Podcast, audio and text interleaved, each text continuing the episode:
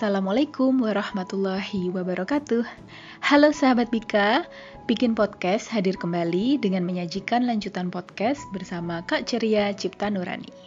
Untuk sahabat Bika yang belum tahu nih, jadi sebelumnya sudah ada dua episode bersama Kak Ceria. Coba deh kalian bisa kepoin episode sebelumnya yang covernya ada foto Kak Ceria. Nah, untuk kali ini adalah pamungkasnya episode tentang belajar gizi harus dari sumber terpercaya. Aku ingetin juga ke sahabat Bika untuk jangan lupa subscribe media sosial Bika Indonesia, Instagram at Bika Indonesia, YouTube channel Bika Indonesia dan Bika Indonesia Kids, serta podcast di Spotify, Bikin Podcast. Tanpa menunggu lama lagi, selamat menyaksikan.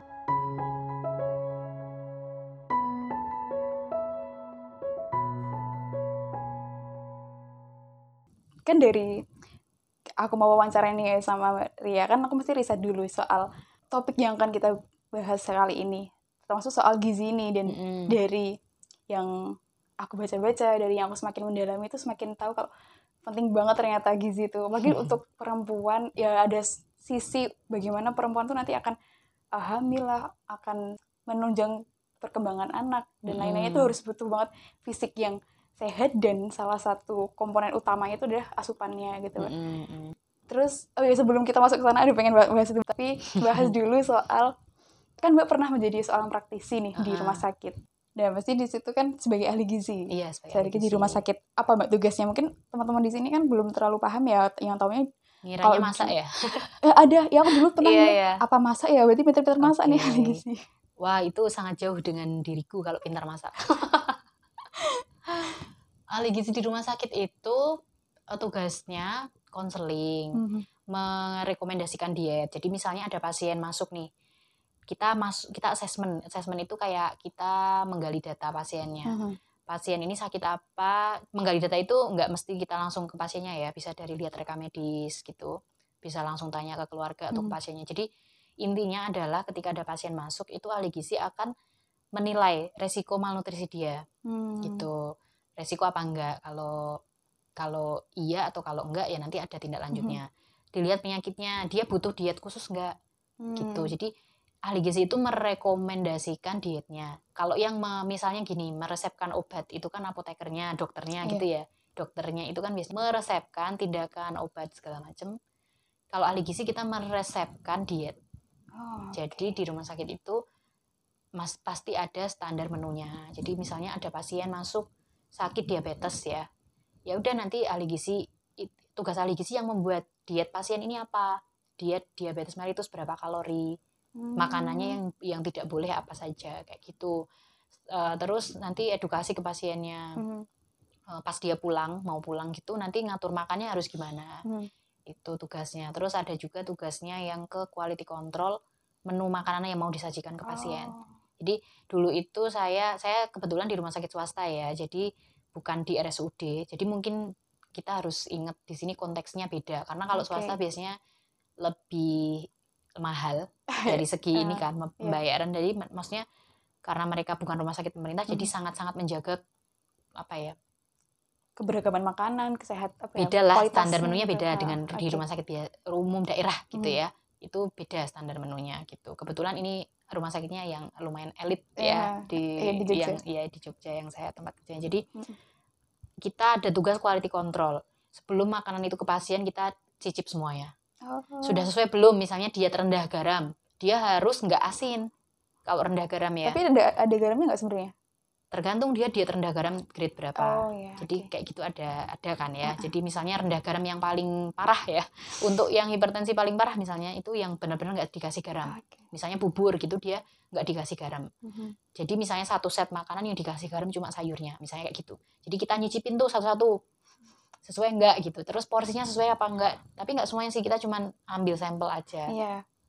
Itu quality control. Terus ada juga tugas ahli gizi di rumah sakit itu ngurusin pengadaan dan ini pengadaan bahan makanan. Oh. Kita lebih ke yang manage ya. Oh, Oke. Okay. Ini uh, ada belum? Kita nggak masak juga loh. Kita nggak yeah. masak ya. Masak ada juru masaknya sendiri. Hmm. Gizi kita meresepkan misalnya hari ini ini ya masak bubur berapa porsi gitu sayurnya ini ini ini sesuai standar menu ya nanti yang masak si ininya kita mentranslate diet ke masakan gitu okay, okay, okay. jadi kan nggak mungkin tuh kokinya tahu Iya, 100 kalori itu berapa nggak mungkin ya jadi itu tugasnya ahli gizi itu mentranslate diet pasien ke bentuk makanan yang makan itu nanti diolah sama juru masaknya sendiri Ah, menarik gitu. banget. jadi kita nggak masak Iya, kita lebih ke ngatur dietnya gitu. Dan kemarin pas aku eh, dengar penjelasannya Ria tuh ada yang ah, kan ada pasien-pasien yang dia eh, tidak bisa dari digestifnya dari mulut gitu ya, mungkin Mm-mm. harus bentuknya cairan. Mm. Nah itu juga membuat itu kah? Iya, Ya, membuat makanan bentuk cairnya. cairnya itu. Iya, makanan cair Oh. tuh banyak. Ada yang komersil itu biasanya susu, udah ada produk-produknya kayak diabetasol gitu gampangnya ya. Iya. Ada yang makanan cair yang kita buat sendiri dari bahan makanan. Ah, Namanya adalah namanya sonde gitu ya. Kalau ahli gizi ya tahu pasti. Tapi Sonde. itu nanti kita cuma buat aja sesuai dengan takarannya, kebutuhan kalorinya dan lain-lain. mhm. Nanti yang masukin itu perawatnya biasanya. Kalau enggak kalau lewat selang itu biasanya yang masangin perawatnya. Ahli gizinya cuma bikin, nyiapin, ngeresepin sama mone, monef. Tolong Monef. evaluasi. Eh, evaluasi nanti makanannya habis apa enggak, Oh. ada sisa apa enggak, gitu-gitu. Ah, ah, ah. Ya lumayan sibuk banget Ya ya. iya, Sama kayak tugasnya perawat dan dokter juga sibuk Iya. banget. ya sama-sama sibuk tapi beda tugas ya. Iya. Maksudnya kan punya kewenangan sendiri-sendiri. Iya. Tapi kita tetap kolaborasi kalau di kesehatan tuh. Mhm, ya, ada yang namanya interprofesional collaboration. Jadi Ah, ada kolaborasi dari ahli gizi, dokter, Mhm. perawat, farmasi dan lain-lain. Gitu hmm. kalau di rumah sakit. Nggak Iya. sendiri Iya, nangannya. ya, menarik, menarik. Ya, tadi soal bagaimana peran ahli gizi di rumah sakit, beberapa hal kita belum tahu ya. Tadi ternyata ada yang bukan yang masak, tapi yang gimana mengevaluasi, terus juga tahu gimana diet yang diperlukan, Meresepkan diet. meresepkan ya. diet dari Mm-mm. uh, pasiennya sesuai dengan penyakitnya, ya, Penyakitnya, harus oh. disesuaikan. nggak semua pasien itu harus diet jadi maksudnya diet itu kan artinya makan sebetulnya nggak nggak semua pasien itu harus menjalani diet khusus jadi Hmm. ada juga yang makanannya boleh semuanya ada Iya. kayak misalnya cuma apa ya sakit demam gitu ya Oh, boleh makan semuanya Iya. nggak harus dibatas-batasi gitu Oh, beda-beda demam, demam yang parah atau maksudnya Mbak, sampai Nggak, di misalnya kayak sakit? demam apa ya misalnya penyakit demam berdarah yang dia nggak sampai berdarahan misalnya ya Oh, oke. Oh, itu nggak ada pantangan makan Ah, ah, ah. gitu Hmm. Jadi nggak semua pasien itu terus makanannya dibatasin tuh nggak kalau di rumah sakit sesuai sama penyakitnya. Iya. Oke. Ibu hamil, ibu melahirkan, ya mereka nggak ada pantangan makan. Ah. Iya, yang penting mungkin lebih tinggi apanya gitu lebih ya. tinggi kalori, lebih proteinnya kalori, gitu protein. aja. Mm. Hmm, oke. Nah, eh, mungkin yang spesifik yang saya perlukan dan teman-teman Mm. perlukan itu sebagai yang nanti ngasih kita energi, yang ngasih kita kesehatan sebagai eh, anak-anak muda yang pasti kan mungkin aktivitasnya banyak gitu. Mm-mm. Kadang juga masih sering overthinking nggak se sestabil eh, lah orang-orang tua kita biasanya. Dan juga nggak menutup kemungkinan tuh kita sering banget terlena gitu loh mbak sama makanan-makanan instan sekarang. Mm, mm, mm. Terus juga kurang aktivitas fisiknya, Saya juga kok. Jadi kan sekarang tuh aku merasa juga gitu. Menurut Mbak gimana eh, cara kita nih sebagai anak-anak muda bisa tetap sehat gitu, lewat eh, pola hidupnya, lewat asupan gizinya karena nggak menurut kemungkinan kita kan juga nggak terhindar ya dari penyakit-penyakit Mm-mm, serius. mm-mm, Terus juga iya, yang betul. kayak flu, demam kayak itu juga nggak boleh dianggap remeh, tapi kan mengganggu produktivitas juga. Mm. Apa? Yang berarti kalau sebelum kalian melakukan kan harus tahu dulu Hmm. ya. Berarti harus ada effort untuk tahu itu dulu. Jadi Oke. Eh, nggak mungkin dong misalnya kita nggak tahu terus tiba-tiba mau melakukan kan tahapannya itu kita tahu dulu kita tahu baru kita melakukan gitu kan. Jadi ya cari informasi aja seputar seputar kesehatan. Kalau memang pengen hidup sehat ya gimana sih sebetulnya makan yang betul gitu? Nah nah ahli gizi bisa jadi salah satu itu nih. Iya. expert yang mungkin kalian tanya ya atau misalnya kalian kalian cari blog. Nah ini juga kadang ini sih agak gimana ya zaman sekarang itu dengan gampangnya akses internet kadang ada plus minusnya juga. Di satu sisi dengan mudah kita bisa dapat informasi ya yang berguna kayak informasi kesehatan. Bagaimana cara menurunkan berat badan yang benar gitu ya. Karena banyak atau remaja putri yang merasa insecure dengan tubuhnya Iya. sendiri dan dia pengen kurus gitu. Padahal sebetulnya dikatakan kalau normal itu kalau dalam range berapa gitu kan nggak tahu. Jadi di satu sisi gampang cari informasi di sisi lain kalau nggak pinter milih-milih sumbernya malah jadi salah gitu. Mhm. Sekarang apalagi banyak banget yang tiba-tiba banyak yang mengklaim dirinya sebagai ahli gizi atau sebagai ahli kesehatan, ahli diet itu banyak Iya, banget. iya benar. Yang Kalau dia kita browsing itu mungkin eh 10 artikel mungkin cuma satu atau dua yang benar-benar valid Oh. infonya ya tentang kesehatan apalagi iya. karena itu ranahnya itu publik banget gitu. Semua orang bisa tertarik gitu di Iya. diet-diet atau apa gitu ya. Nah, jadi sarannya kalau cari info pastiin sumbernya itu siapa yang nulis. Mhm. Karena banyak juga blogger ataupun penulis-penulis yang memang backgroundnya gizi. Misalnya Hmm. me- memang mereka punya background pendidikan yang eh, bisa dipertanggungjawabkan gitu. Jadi Iya. carilah informasi mengenai penulisnya Iya. sebelum kalian baca artikelnya. Iya benar-benar. Tuh, karena banyak yang menyesatkan juga. Heeh, Tentang tapi dia diet-diet. pengikutnya biasanya banyak mbak. Ada juga yang Iya. banyak banget pengikutnya. Pengikutnya banyak, tapi dia salah. Heeh. Tapi pengikutnya juga nggak tahu kalau dia salah Iya. gitu kan. Itu tantangan ahli gizi juga sih untuk Heeh. bisa gimana caranya kita bisa bersaing dengan orang-orang lain, mengedukasi Iya. masyarakat. Jadi biar masyarakat tuh lebih ngelihatnya ke kita bukan ke Mhm. influencer yang asal-asalan misalnya karena itu banyak banget loh Mhm. gitu. Jadi itu tantangan kita juga sebagai ahli gizi. Tapi ya itu sih pilih informasi yang memang bisa dijamin kebenarannya. Mhm. Terus kalau udah tahu ya udah kalian lakukan. Iya. Tapi itu pun susah sih memang. Saya aja juga susah. Masih kurang aktivitas fisik juga kan, kelamaan duduk dan lain-lain. Kalau dari hmm, aku pribadi sih ya coba aja gitu. Niat dulu. Iya, niat dulu siapa tahu besok dilakukan. Heeh. Kalau kita mau ngomongin gimana sih biar memastikan hidup kita sehat Ah. dari pola makannya gimana itu nanti akan panjang mungkin butuh Iya betul. sesi yang lain Iya, untuk ngomongin itu kan itu banyak panjang, banget ya iya. kalau diomongin sekarang Heeh. gitu. Pada Karena- intinya ya itu sih cari informasi yang benar dan bisa dipertanggungjawabkan infonya. Iya benar. Terus sekarang banyak app yang bisa kalian ini juga Mhm. download dari apa Play Store gitu ya. Yang bisa membantu kita untuk hidup sehat. Jadi ada app yang bisa membantu ngatur Ah. makan, terus bisa ngitungin kalori dari makanan. Terus bisa juga ngasih rekomendasi eh, olahraga Ah, gitu Oke. ada. apa namanya? Yang mungkin aku ini nggak iklan ya, tapi mungkin Iya. yang aku pakai sekarang Boleh, ya. boleh banget. Aku sekarang pakai namanya Healthify Me. Bisa diinstal di handphone Oh. gitu. Terus dia bisa ngitungin ngetrack makanan kita hmm, sehari. Dia bisa menawarkan dia basicnya pakai eh, artificial intelligence Mhm. AI. Terus ada ahli gizinya juga. Tapi kalau misalnya kita mau pakai yang free, kita bisa dapat layanan basicnya. Mhm. Kita bisa nge-track makan, bisa ngitungin kalori, bisa ngasih rekomendasi aktivitas fisik sehari. Kayak gitu bisa. Itu sudah sangat membantu menurutku Iya. karena aku pakai yang basic yang nggak bayar.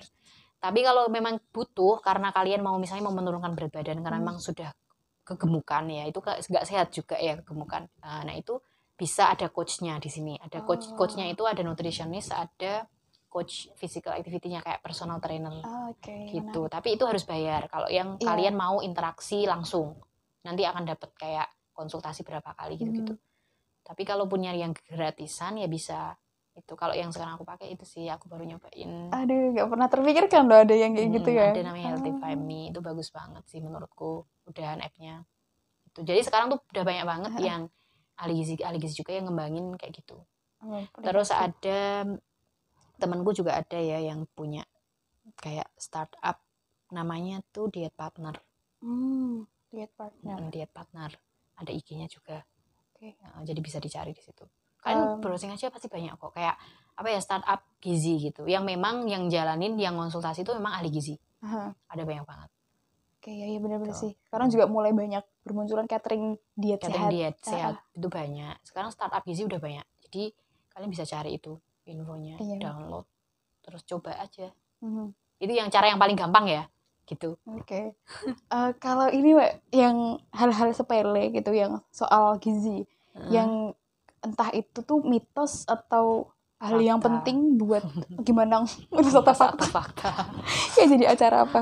Eh, gi- tapi itu tuh salah gitu persepsi di masyarakat. Apa mbak yang yang itu bisa tahu? jadi beda-beda di tiap daerah loh kalau Oh. mitos-mitos kayak gitu. Kalau di kita apa? Di Jogja atau di kita yang mis- misalnya Mahira tahu aja deh. Kalau aku soalnya aku udah tahu yang benernya mana jadi iya jadi coba deh Mahira apa? Maksudnya mitos apa gitu ya tentang makanan.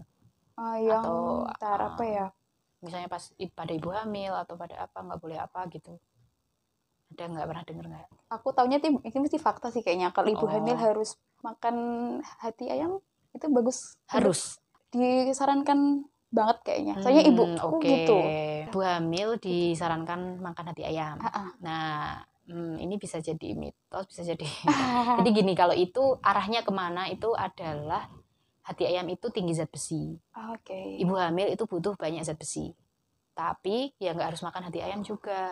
Karena ibu hamil itu mereka wajib mengkonsumsi suplemen tambah darah yang isinya hmm. zat besi hmm. dan juga ada suplemen folat sebelum mulai yang diminum sebelum hamil sampai pas hamil uh, awal-awal hmm. gitu. Jadi kalau harus makan hati enggak hmm. itu mm, enggak enggak betul.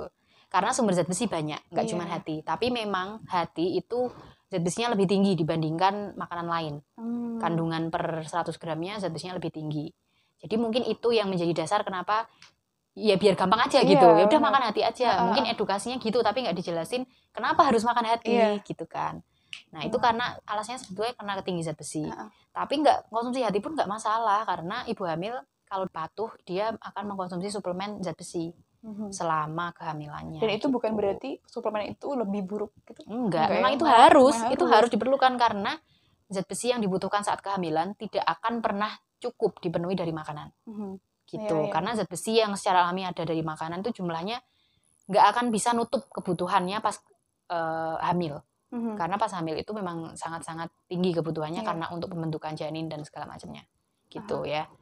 Jadi okay kalau harus makan hati enggak hmm. yang yang betul adalah harus mengkonsumsi makanan-makanan yang tinggi zat besi dan uh uh, suplemennya ya, okay, gitu okay. Justru kalau hati di satu sisi dia tinggi kolesterolnya tinggi lemak jahatnya jadi ngapain konsumsi hati kan kalau ada yeah. opsi lain sumber zat besi uh yang lebih sehat yeah, gitu uh -huh. ya harus itulah ya benar-benar melek uh, iya nah itu kayak gitu-gitu gitu. mungkin nih ya maksudnya kadang ada yang diterima infonya mentah-mentah kan oh berarti hmm. harus hati hmm. tapi kan kadang memang nggak dijelasin gitu loh bukan salah orangnya juga kadang sama bidannya misalnya bidannya nggak jelasin kenapa mesti hati yeah. padahal seharusnya dijelaskan uh, hati itu salah satu opsinya mm -hmm. tapi bukan berarti harus gitu iya yeah, benar-benar kayak juga misal uh, aku pernah baca kalau makanan olahan itu juga nggak sepenuhnya nggak sehat karena iya. secara umum pun semua makanan itu pasti diolah kan eh, iya tinggal nggak ada makanan yang dia 100%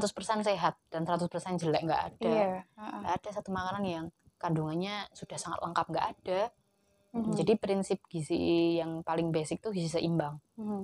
yeah. itu keanekaragaman karena saling melengkapi ya yeah, tuh kalau kan saling melengkapi loh dilengkapi dengan makanan yang satu punya zat besi, yang satunya enggak, yang satunya punya vitamin C, yang satunya enggak uh, gitu kan. Jadi kalau kita makan semakin beraneka ragam akan semakin banyak yang kita dapat. Uh, kalau gitu. untuk ini cara pemasakan gitu. Aku pernah baca kalau makanan-makanan yang uh, hijauan gitu tuh jangan yang hmm. sampai lama banget untuk memasaknya karena hmm. nanti zat besinya bisa runtuh ya. yang sayur-sayur hijau uh, apa gitu ya. Ya memang betul sih karena ada beberapa zat zat uh, gizi ya terutama vitamin sama mineral itu mereka nggak stabil kalau di uh, dalam kondisi panas hmm.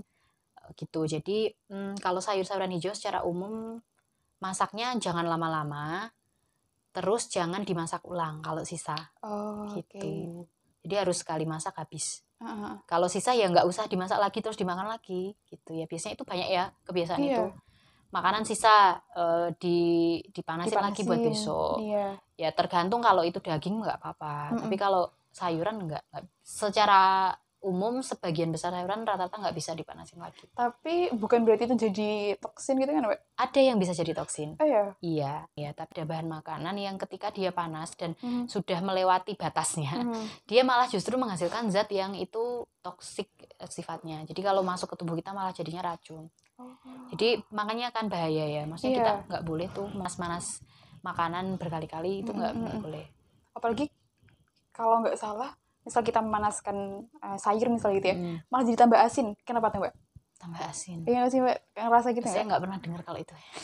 kayaknya nggak pernah ini masak berulang kali. Enggak, memang nggak pernah. Iya, nggak pernah. Ya. Kalau sayur biasanya kalau masak langsung sekali makan habis Halo, gitu. Nggak uh, pernah dipanasin lagi. -hmm. Maksimal untuk satu hari lah yeah. gitu maksimal banget jangan nggak, sampai udah enggak. besoknya masih apalagi kalau yang sayuran hijau-hijau ya mm -mm. daun gitu nggak jangan dipanasin lagi oke okay. Mm. okay. minyak pun gitu ya tadi yang jadi racun tuh contohnya minyak itu kalau dia dipanasin lama-lama dia akan menghasilkan zat yang uh, apa ya merusak sel oh. kalau kita makan jadi minyak goreng pun kita pakainya maksimal tiga kali itu pun tergantung apa yang digoreng ah, sebetulnya. Ah, ya benar. Kalau hmm, yang dan lama lama penggorengan hmm. dalam sekali penggunaan minyak itu, hmm. gitu. Jadi ya ada sih kayak gitu-gitu. Iya ya harus benar-benar membaca sih itu dan tak cari iya tahu. Oh, oh, Penting soalnya oh, kita kalau makan tapi waton kenyang aja ya gampang. Tapi hmm. kalau asupannya diperhatikan, ya cara ngolah itu penting. Hmm. Uh, kita kalau manasin sayur kelamaan nanti vitaminnya hilang itu. Iya. Yeah. Kayak udah larut juga hmm. gitu loh. Jadi ya itu teknik memasak juga perlu sih. Juga. Walaupun aku nggak pintar masak ya. Tapi enggak ya. Aku melihat Maria tuh sendiri nggak apa-apa. iya, malah apa sih yang simpel-simpel mesti, Mbak. Kalau orang yang nggak pintar masak kan bisa masak yang simpel jadinya. Iya, itu karena nggak bisa kalau ribet-ribet. Jadi kan hemat waktu ya. Iya, masak simpel tapi yang penting kebutuhannya terpenuhi. Gitu. Iya. Nggak pernah nggak jarang pakai minyak apa gitu loh. Uh. Karena memang males, bukan karena ini ya, bukan karena sok-sok sehat. Enggak, karena males aja. Dan karena milih yang cepet, udah itu aja. Ternyata uh. kemalasan bisa bisa mem iya kemalasan bisa membawa manfaat loh iya. asal kita tahu caranya. Uh, uh, ya. Nah, apa guys? malas aja ya alasan karena nggak mau masak aja. Kemalasan bisa membuat kita lebih sehat dan efektif ya mas? Iya, enggak lah ini gantung. Alasan aja. Ya iya. tapi ya bisa jadi kalau kalian pintar masak nggak apa kita diajarin. Hmm, ini karena alibinya orang yang nggak nggak suka dan nggak pintar masak aja. Wah, udah itu tadi teman-teman. Sangat banyak banget yang kita bahas uh, ada nggak mbak hal-hal yang tadi belum kita sentuh tapi pengen mbak sampaikan di podcast ini? Apa ya? Nggak ada kayaknya udah. Eh, tadi aku udah menggali sangat dalam. Oke okay, terima kasih banyak mbak. Sedikit kesimpulan ya dari uh, saya. Kita membahas soal uh, beasiswa tadi banyak banget tips-tipsnya. Yang penting beasiswa ataupun karir bahkan di gizi juga gitu di bagaimana kita mengonsumsi makanan. Pokoknya intinya baca banyak-banyak cari informasi mm -hmm. educate yourself terus juga uh, mungkin cari partner untuk bisa ke sana barengan jangan uh, capek-capek untuk uh, cari terus juga coba karena yang sehebat Mbak Ria aja tuh gagal-gagal juga gitu enggak aku hebat biasa aja jadi wah, berarti gagal itu wajar banget itu dalam proses iya, kita betul. mencapai apa yang kita benar-benar passion kita terus juga tadi jangan uh, pikir kalau kita sekarang lagi melipir sedikit nih kayaknya jauh agak jauh dari uh, tujuan kita. Mungkin ada yang jadi pengen jadi dosen jadi guru atau ataupun praktisi di bidang apa. Tapi sekarang sedang menjalani peran yang berbeda dari itu. Jangan terus kalian berpikir oh aku gak kompeten atau kayaknya aku di sini aja gitu. Kalau misalkan masih bener-bener pengen untuk capai itu ya udah nikmati yang sekarang dilakukan tapi jangan juga terus nanti gampang melupain apa yang kalian jadi tujuan apalagi kalau itu passion dan memberikan kalian tadi yang kata Maria ketenangan hati tadi dalam melakukan jadi nggak melulu materi ya mbak bisa ya, materi penting tapi yang lain juga penting iya. gitu. nanti materi kalian mengikuti lah ya insya Allah insya Allah ya. mengikuti mm -hmm. oke itu tadi teman-teman mungkin kalau mau me uh, menghubungi Mbak Ria tadi bisa di IG-nya ceria ccc juga ada nggak Mbak kelas atau apa ya seminar yang terbuka untuk umum gitu aku pengen ikut um, kalau dari aku sih maksudnya bukan aku nggak ngadain ya tapi okay. uh, kalau memang ada yang tertarik gitu misalnya pengen tahu tentang seputar gizi karena mm -hmm. memang bidangnya di sini misalnya pengen tahu cara diet nurunin berat badan yang benar tuh gimana sih atau sekedar cara ngolah makanan tuh gimana mm -hmm. sih gitu ya mungkin kalau memang perlu ya kalau mau sharing nggak nggak ya boleh gitu. Yeah ya saya terbuka maksudnya saya sangat terbuka untuk sharing-sharing ilmu yang mungkin bermanfaat ya. Uh, bukan karena saya tahu tapi karena memang saya dulu pernah belajar gitu yeah. aja. Gitu. Jadi mungkin kalau itu bisa di share ke yang lain dan itu bermanfaat ya hmm. saya sih terbuka uh. untuk sharing terima kasih mbak hmm, sama-sama. Pokoknya aku pengen banget sebetulnya ikut kelas-kelas kayak gitu. Ternyata bener-bener penting banget tuh teman-teman untuk kita uh, mumpung masih muda juga gitu masih punya waktu kita untuk belajar benar-benar ya untuk diri kita sendiri untuk keluarga kita keluarga inti kita atau nanti kalau misal kalian pengen membangun sebuah keluarga sendiri juga pasti uh, asupan tuh yang jadi apa yang harus yang harus selalu dijaga juga gitu harus penting juga semoga karirnya mbak terus cemerlang sampai Amin. ke titik yang mbak benar-benar inginkan Amin. sehat juga apa pun yang sedang dilakukan uh, diberi kelancaran Uh, begitu teman-teman, mohon maaf sekali jika ada salah kata yang saya ucapkan. Terima kasih banyak Mbak Ria sekali Sama-sama. lagi.